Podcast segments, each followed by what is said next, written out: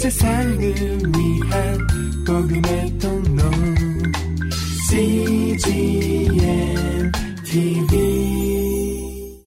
인간의 본질이 실수하는 데 있다면 하나님의 본질은 실수한 그 인간을 용서하시고 또 그 실수한 인간을 받아들인 데 있다는 사실을 오늘 출애, 어, 창세기 이십 장의 오늘 본문에서 발견하게 됩니다.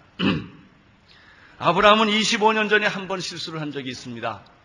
그것은 약속의 땅을 어, 약속의 땅에 도착했을 때 기근을 만나게 되고 기근을 만났기 때문에 인간적인 두려움으로 그는 애굽으로 피신하게 됩니다.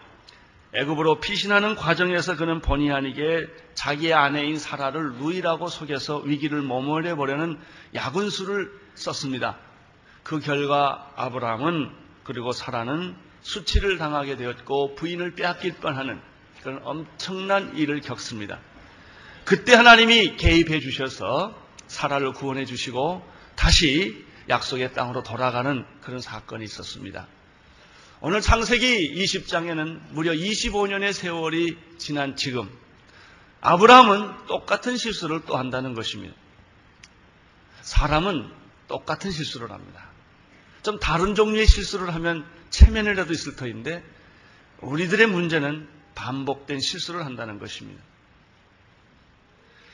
일 절, 이 절을 함께 읽음으로 시작하겠습니다. 시작. 아브라함이 거기서 남방으로 이사하여 가데스와 술사의 그랄에 우거하며 그 아내 사레를 자기 누이라 하였으므로 그랄 왕 아비멜렉이 보내어 사라를 취하였더니, 여기서 우리는 두 가지 사실을 발견하게 되는데, 사람은 세월이 흐르고 나이가 들었다고 성숙해지지 않는다는 것입니다. 여러분, 나이가 들면 실수를 안 하면 얼마나 좋을까요? 인간은 그렇지 않습니다. 젊어서도 실수하고요, 나이가 들어서도 실수합니다. 인간은 젊어서도 야망덩어리고 죽, 죽음이 얼마 남지 않았다 할지라도 인간은 그 야망, 욕망에서 벗어나지 못하는 존재라고 하는 사실입니다. 책을 많이 읽고 공부를 많이 한다고 죄가 없어지면 얼마나 좋겠습니까? 세월이 흐르고 나이가 들어서 성숙해지면 얼마나 좋겠습니까? 인간은 그렇지 않습니다. 나이가 들면 물론 점잖아지고 외적으로 교양이 있어 보이기도 하고 잘 피해나가는 재주는 배웁니다. 그러나 인간의 본능은 변하지 않습니다. 여러분, 이 일 절, 이 절에서 또 하나 배우는 사실은 사람이 시련을 겪고 혼이 났다고 해서 실수를 하지 않을까? 그렇지 않아요. 아브라함의 경우 보면 바로 전에 소돔과 고모라가 죄 때문에 도시 전체가 순식간에 멸망받는 장면을 목격했습니다. 얼마나 두렵고 떨리는 그런 모습이겠습니까? 많은 그것을 목격하고도 사람은 변하지 않는다는 것입니다. 소돔과 고모라가 멸망하기 전에 하나님은 아브라함에게 나타나서 수없이 백세 될 때까지 또 얘기하고 또 얘기를 합니다. 그럼에도 불구하고 인간은 변하지 않습니다. 여러분, 인간이 변할 수 있는 유일한 길은 혼이 났다고 변하는 것도 아니고 나이가 들었다고 성숙해지는 것이 아니라면 인간의 변할 수 있는 유일한 방법은 어린 양 예수 그리스도의 보혈의 능력으로만 사람은 변하게 되는 것입니다. 죄는 예수 그리스도의 피로 씻어지는 것입니다. 나는 이 일 절, 이 절을 보면서 하나님은 정말로 놀라우신 분이시구나. 그렇게 인간이 실수를 하고 그렇게 인간이 허물이 많고 인간이 또 넘어져도 하나님은 그 인간을 사랑하시는구나 하는 것입니다. 삼 절을 보십시오. 삼 절 시작. 그 밤에 하나님이 아비멜렉에게 현명하시고 그에게 이르시되 내가 취한 여인을 인하여 내가 죽으리라. 그가 남의 아내니, 하나님은 결정적인 순간에 개입하십니다. 하나님은 인간이 실수할지라도 개입하셔서 구원하십니다. 여러분, 여러분이 만약 어려운 일을 겪고 있는데 하나님은 왜 개입하지 않을까라고 생각하고 있다면 아직은 결정적인 순간이 아니기 때문일지 모릅니다. 하나님은 여러분을 그냥 버려놓지 않습니다. 실수가 있고 허물이 있고 그 젊어서 실수가 아니라 늙어서 실수를 했을지라도 하나님은 여러분을 보호하십니다. 나는 여기서 하나님의 편애를 느낍니다. 여러분, 우리가 잘못하면 매맞는 게 당연합니다. 그러나 하나님은 자기 자녀가 망나니 짓을 해도 끝까지 용서하고 끝까지 편애하는 부모와 같아요. 우리 집에 망나니 자식이 하나 있어요. 옆집에 아주 모범생이 하나 있어요. 여러분, 그 부모는 누구에게 유산을 줄까요? 모범생에게 주지 않습니다. 망나니라도 지 자식한테 주는 게 부모의 사랑이고 부모의 편애입니다. 어떻게 보면 공정하지 않습니다. 똑같이 사랑하지 않습니다. 그러나 그것이 부모가 자식을 향하는 조건 없는 사랑인 것처럼, 여러분, 하나님이 어쩌면 우리에게 너무나 특별하게 그렇게 실수했고 그렇게 사랑받을 만한 자격이 없음에도 불구하고 하나님은 조건 없는 편에 무조건적인 사랑을 쏟아 부어 주시는 것을 볼 수가 있습니다. 그날 밤에 하나님이 아비멜렉의 꿈에까지 나타나 주셔서 아브라함의 실수를 막아주고 사라의 실수를 막아주어서 사라를 보호하고 있다고 하는 이 놀라운 하나님의 일방적인 사랑, 놀라운 하나님의 무조건적인 사랑을 우리는 여기서 만나게 되는 것이죠. 사 절을, 사 절, 오 절을 함께 보시겠습니다. 시작. 아비멜렉이 그 여인을 가까이 아니한 거로 그가 대답하되 주여, 주께서 의로운 백성도 멸하시나이까? 그가 나더러 이는 내 누이라고 하지 아니하였나이까? 그 여인도 그는 내 오라비라 하였사오니 나는 온전한 마음과 깨끗한 손으로 이렇게 하였나이다. 아비멜렉은 아직까지 그 여자를 자기 집에 데려왔지만 그 여자와 가까이 하지 않는 때였습니다. 그래서 아비멜렉은 하나님께 이렇게 항의를 합니다. 주여, 주께서 의로운 백성을 멸하시겠습니까? 이것은 굉장히 아이러니하게도 아브라함이 롯을 구할 때 소돔과 고모라 백성을 의인과 악인과 의인을 함께 멸하겠느냐고 질문했던 똑같은 질문을 아브라함이 지금 아비멜렉이 하고 있다고 하는 것이죠. 아비멜렉은 하나님께 할 말이 많았습니다.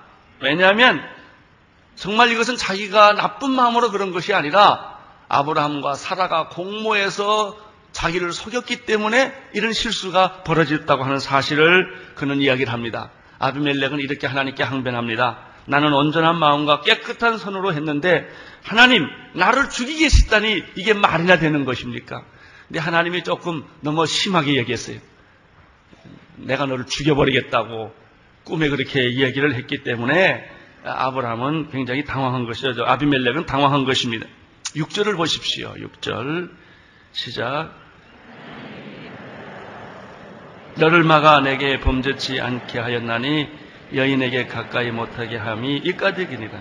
하나님의 꿈에 또 나타났습니다. 만약에 내가 그 여자를 범했다면 너는 이미 죽었다. 아직 범하지 않았기 때문에 내가 너에게 그렇게 하지 못하도록 경고하는 것이다. 육 절에 보면은 너를 막아 내게 범죄하지 않게 하였나니 라는 말을 쓰고 있습니다. 하나님께서는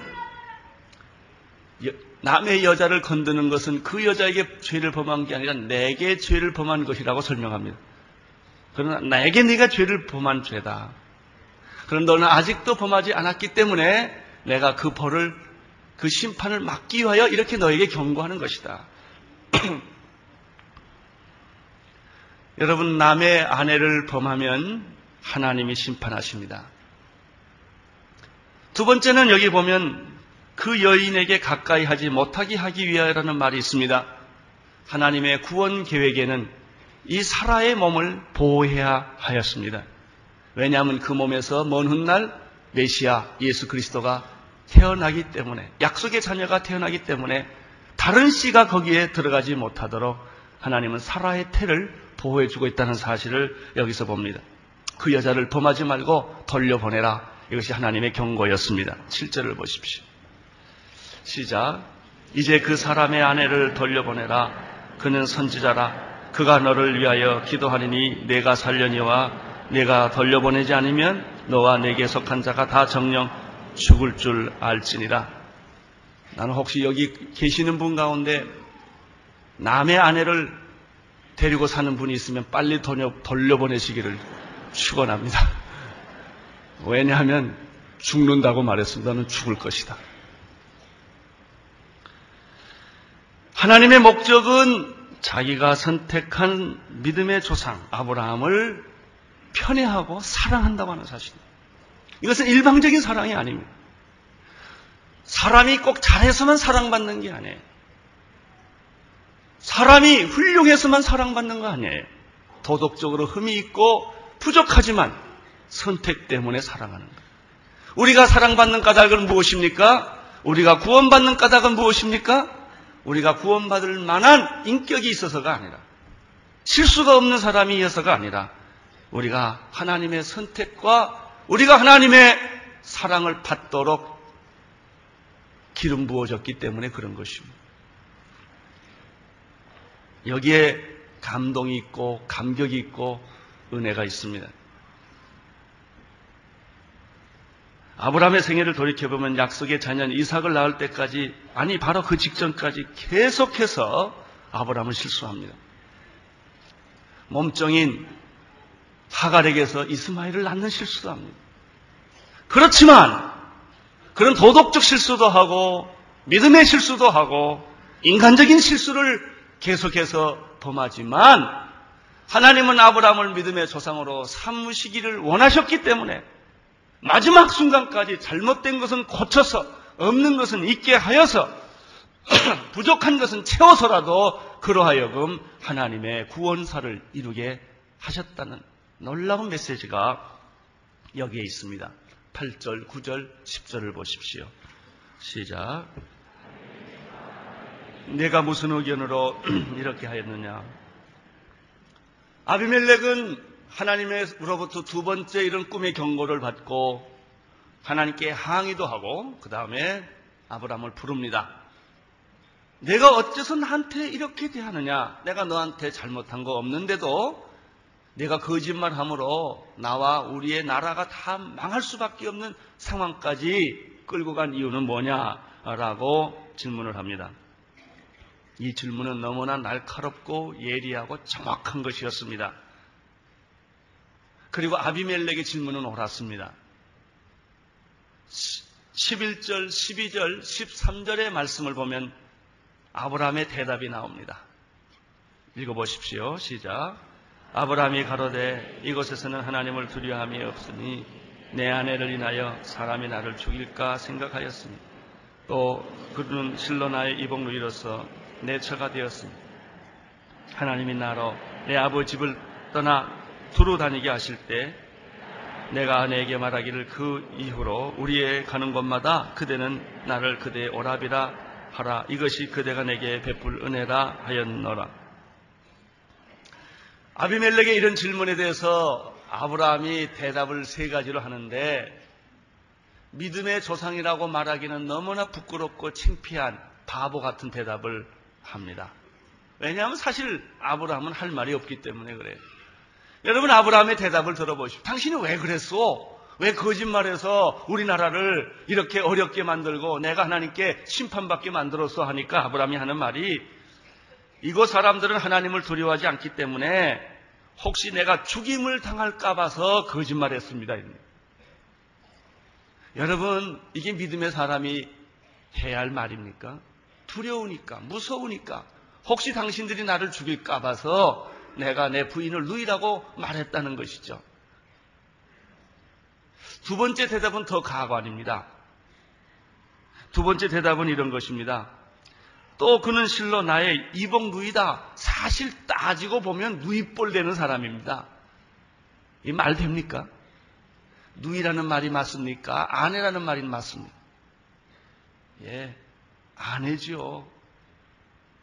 누이이지만, 그러나 이 사랑하는 여자는 이 사람에게 있어서 아내에 해당하는 것이죠. 그러나 아브라함은 그렇게 말했으면, 누이, 사실은 누이일 수도 있습니다. 뭐 틀린 게 뭐 있습니까? 결혼식을 안 올리고 동거하시는 분들 다 이 말에 경고를 받게 되기를 바랍니다. 그냥 살지 마세요. 하나님의 축복이 오지 않습니다. 세 번째 대답을 보면 더 황당합니다.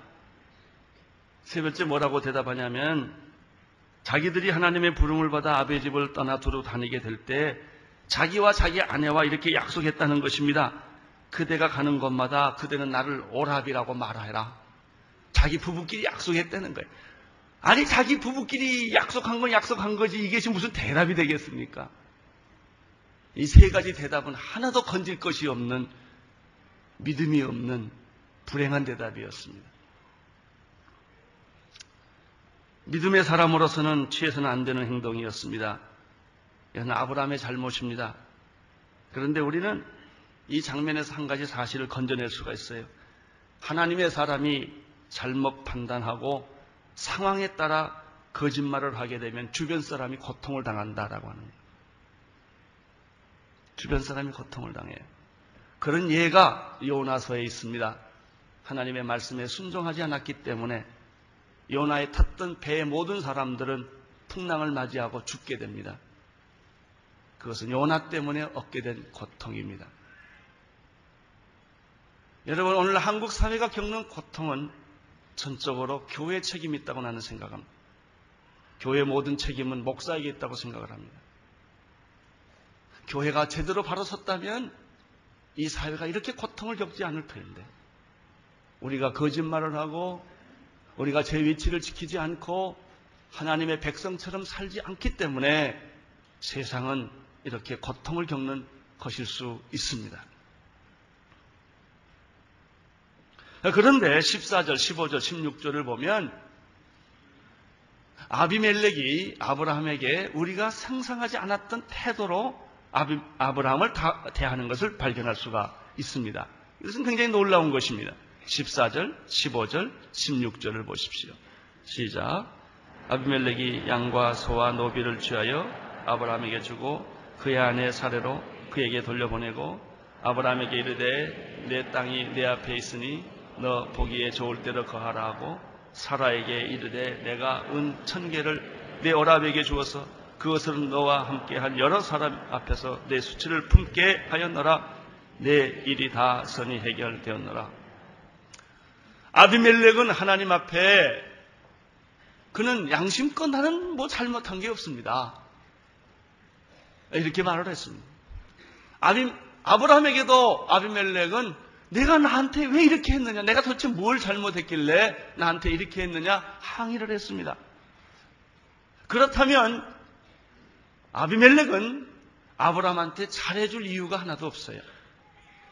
놀랍게도 오늘 이 십사 절, 십오 절, 십육 절을 보면 전혀 우리가 기대했고 상상했던 외의 행동을 아비멜렉이 하는 걸 볼 수가 있어요. 첫째는 거꾸로 아브라함이 아비멜렉을 사과해야 될 텐데 거꾸로 아비멜렉이 아브라함에게 양과 소와 노비까지 딸려 보냈다는 거예요. 두 번째는 사라를 곱게 돌려보내줬다는 것입니다. 세 번째는 은 천 개까지 집어주고 너희 남편에게 갖다 주고 그걸로 인하여 내가 받은 수치를 다 회복하라 라고 이렇게 환대하고 후대해서 아비멜렉은 아브라, 아브라함에게 그렇게 대했습니다. 이게 참 놀라운 것입니다.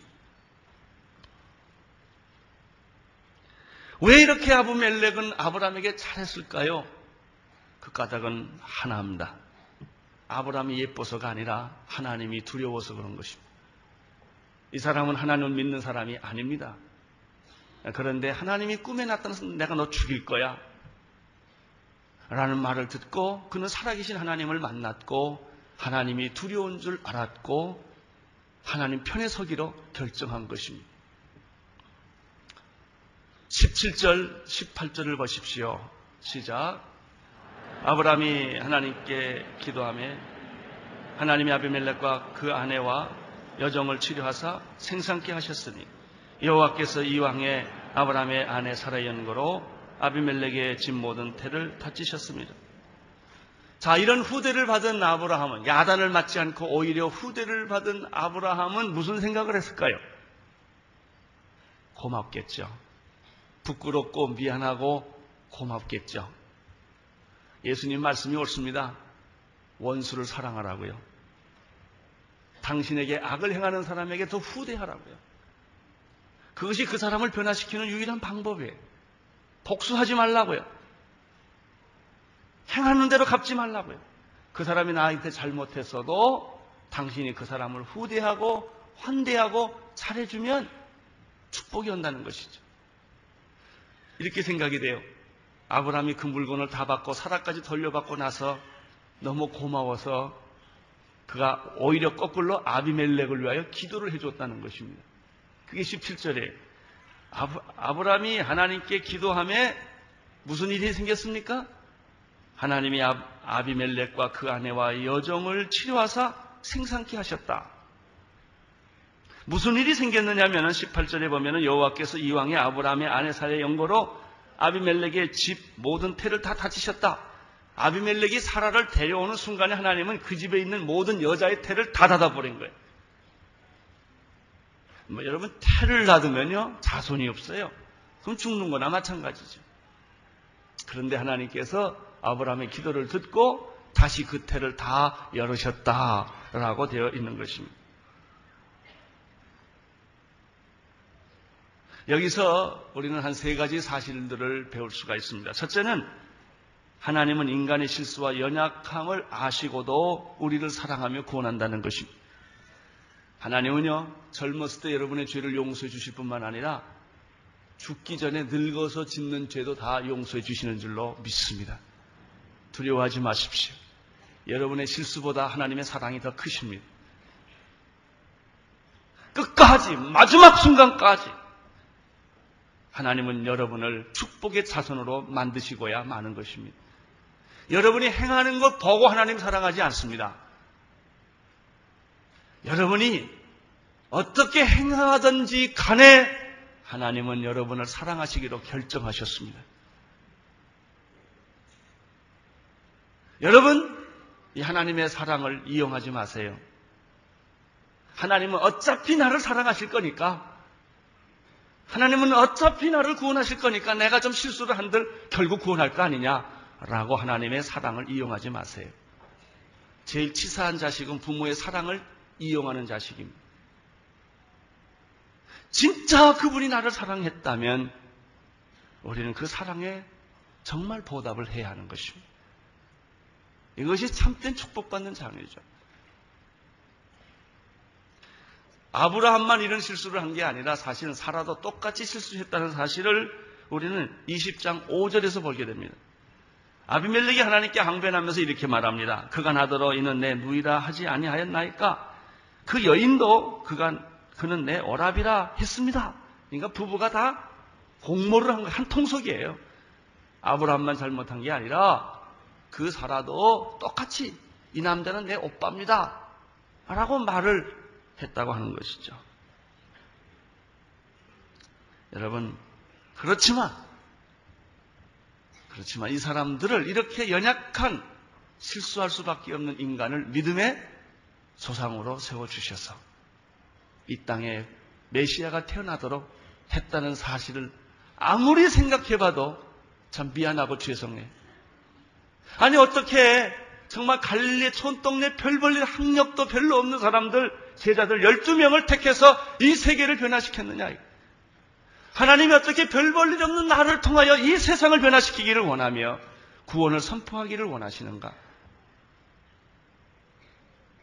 여러분, 예수 믿고 죄 안 지면 얼마나 좋겠어요. 성령 받고 죄를 안 졌으면 얼마나 좋겠어요. 은혜 받고 죄를 안 졌으면 얼마나 좋겠어요. 그렇지만 은혜 받고도 넘어지고, 성령 받고도 넘어지고, 구원 받고도 또 넘어지고, 젊었을 때 죄 짓고 늙어서는 안 지면 얼마나 좋겠습니까? 늙어서도 우리는 변함없는 죄인임에도 불구하고 하나님은 내가 의로워서 우리를 구원하신 것이 아니라 그럼에도 불구하고 하나님의 선택 때문에, 하나님의 사랑 때문에 우리를 당신의 자녀로 삼아주셨다는 놀라운 메시지가 여기에 있습니다. 두 번째는 오늘 이 이십 장 전체에서 발견되는 메시지는 이방인이라 할지라도 하나님의 택함받은 사람이 아니라 할지라도 하나님을 경외하고 하나님을 사랑하고 하나님 편에 선 사람, 하나님께 순종한 사람은 택한 사람과 똑같이 하나님이 은혜와 공의를 베풀어 주신다라는 메시지가 여기에 있습니다. 아비멜렉은 하나님의 경고를 거부하지 않았습니다.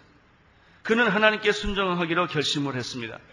그래서 그는 자기한테 잘못했지만 아브라함에게 환대하고 극진히 대할 마음의 태도를 갖게 된 것입니다.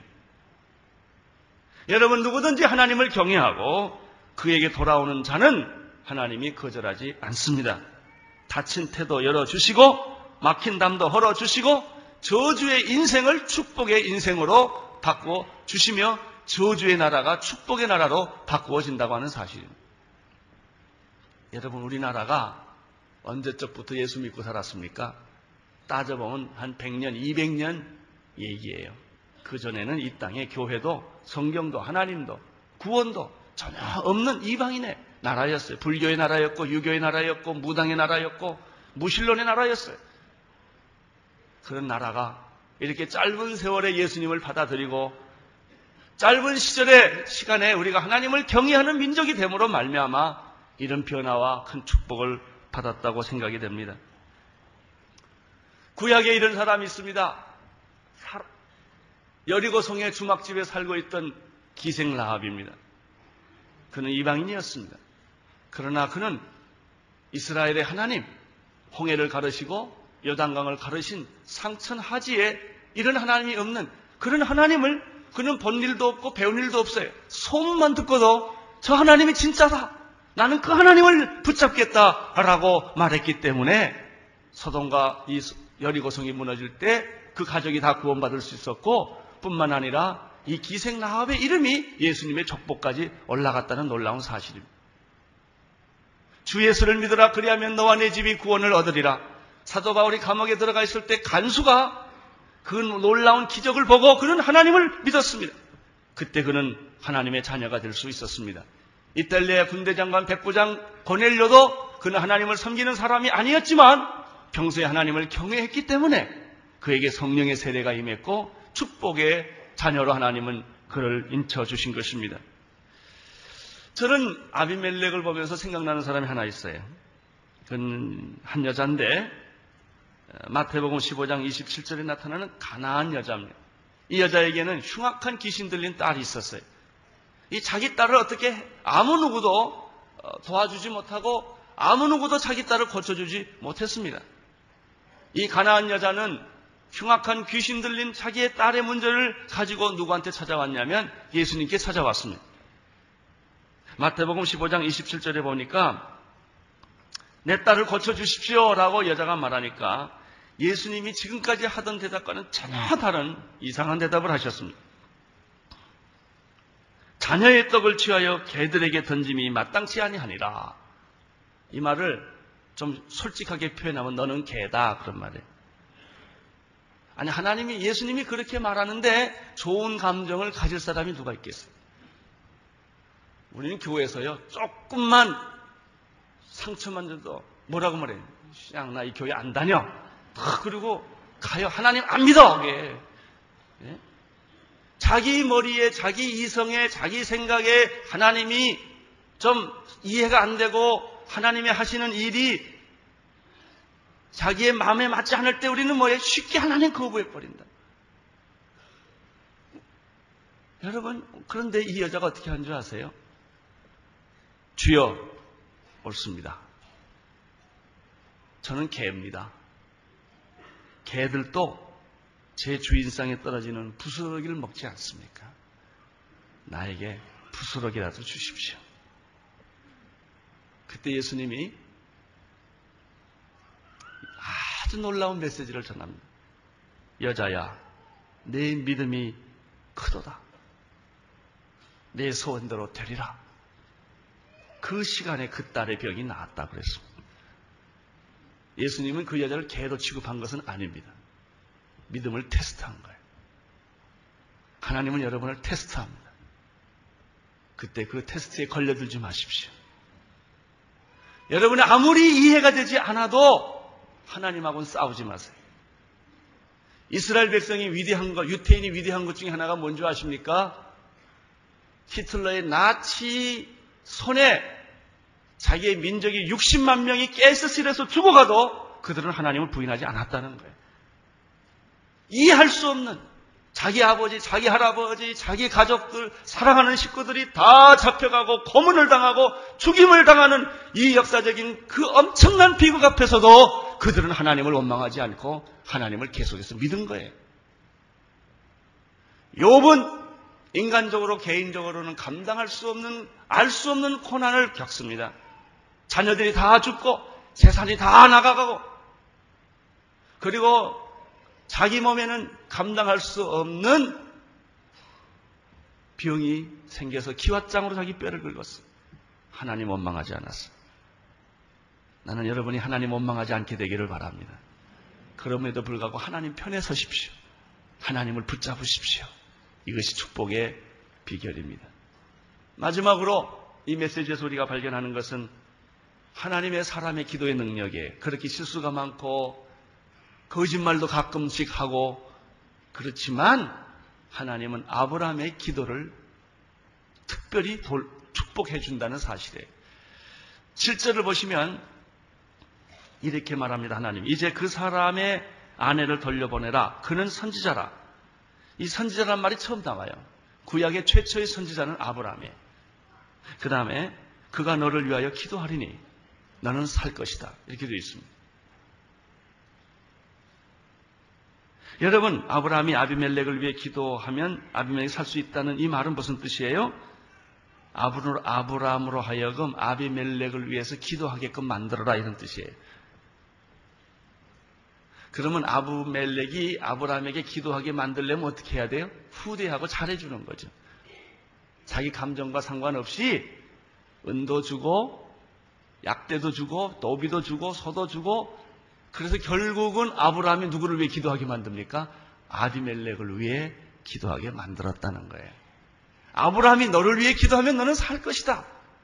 이것도 사실 굉장히 편해입니다. 아니, 모든 사람의 기도를 다 공정하게 똑같이 들어줘야 되겠는데 하나님은 그렇지 않아요. 세상 사람들이 기도하는 거하고 당신이 기도하는 거 다르다는 거예요.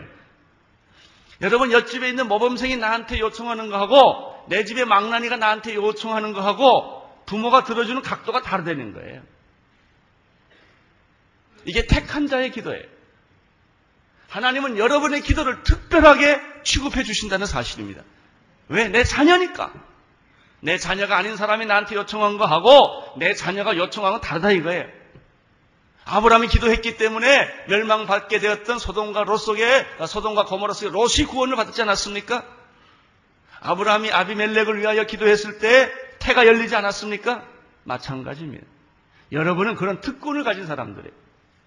여러분이 실수를 하고, 여러분이 거짓말을 하고, 여러분이 별 볼일 없는 사람이라 할지라도 하나님께서 자기의 택한 백성, 택한 사람의 기도를 하나님이 축복해 주신다는 메시지가 이 안에 있어요. 여러분이 기도하면 이 민족이 변할 것입니다. 여러분이 기도하면 삼팔선이 무너질 것입니다. 여러분이 기도하면 여러분의 가정이 변할 줄로 믿습니다. 비록 여러분은 온전하게 살지도 않았고 도덕적으로 문제도 좀 있고 연약한 사람들이지만, 그러나 내 선지자가, 내 종이 기도하는 것을 내가 들어주리라. 오늘 여러분들에게 이 신실하신 하나님, 위대하신 하나님, 사랑이 많으신 하나님이 우리의 아버지라는 사실을 기억에 기억하시고 세상에 나가서 승리하시기를 축원합니다. 기도하겠습니다.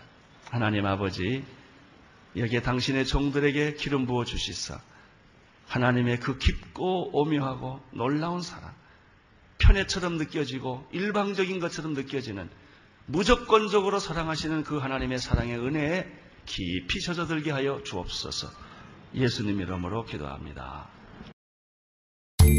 온 세상을 위한 복음의 통로 씨지엔티비